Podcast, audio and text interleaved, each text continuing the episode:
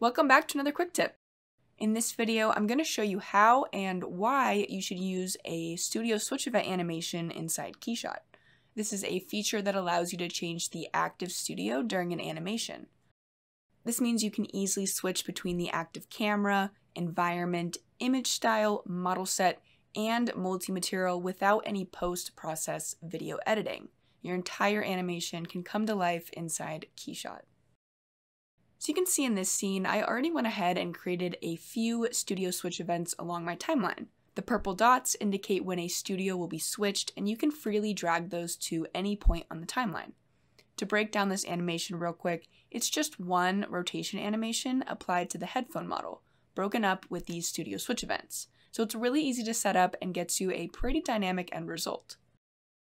Now if you pay attention to these panels here as I scrub through this animation, whenever I hit these purple dots, you'll notice the active studio changes, as well as the selected camera, environment, whatever else you have linked in that studio. This visual representation is going to be really helpful in understanding what's going on with each studio switch event. Now setting up a studio switch event is dependent on having your scene ready to go to work with studios. If you need a little help with that, definitely check out a Keyshot tutorial on studios. So assuming you already have your different studios created like I have here, it's a simple right click, add studio switch event, and then from this flyout, select the studio you want to switch to. Okay, so where does this animation feature become really useful?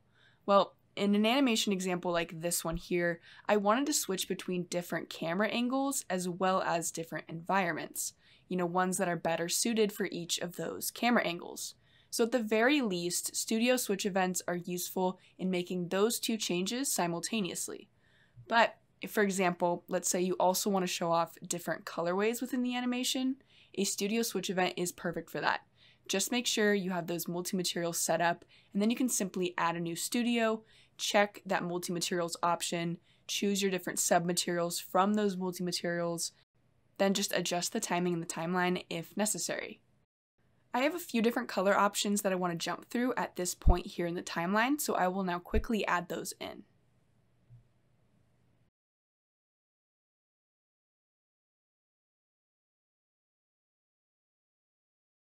All right, we can see I have these three studio switch events lined up here to show off my colorways. So as these headphones rotate, the active studio switches automatically from the white headphones to the purple, then the orange, the green, and then back to white.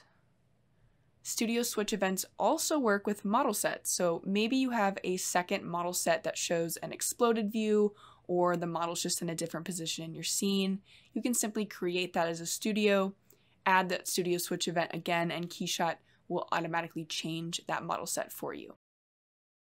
It is really such a helpful feature because you can build out these long, complex animations in the timeline, render it out, and skip any sort of post process editing that you might have to do if you were to build out an animation in separate clips. So, if you're ready to take your animations to the next level and you do want to stay inside Keyshot for it all, then definitely go check out Studio Switch events. Thanks for watching this Keyshot quick tip. Leave a comment below with your thoughts and don't forget to subscribe. If you enjoyed this video, please give it a like and share it with your friends.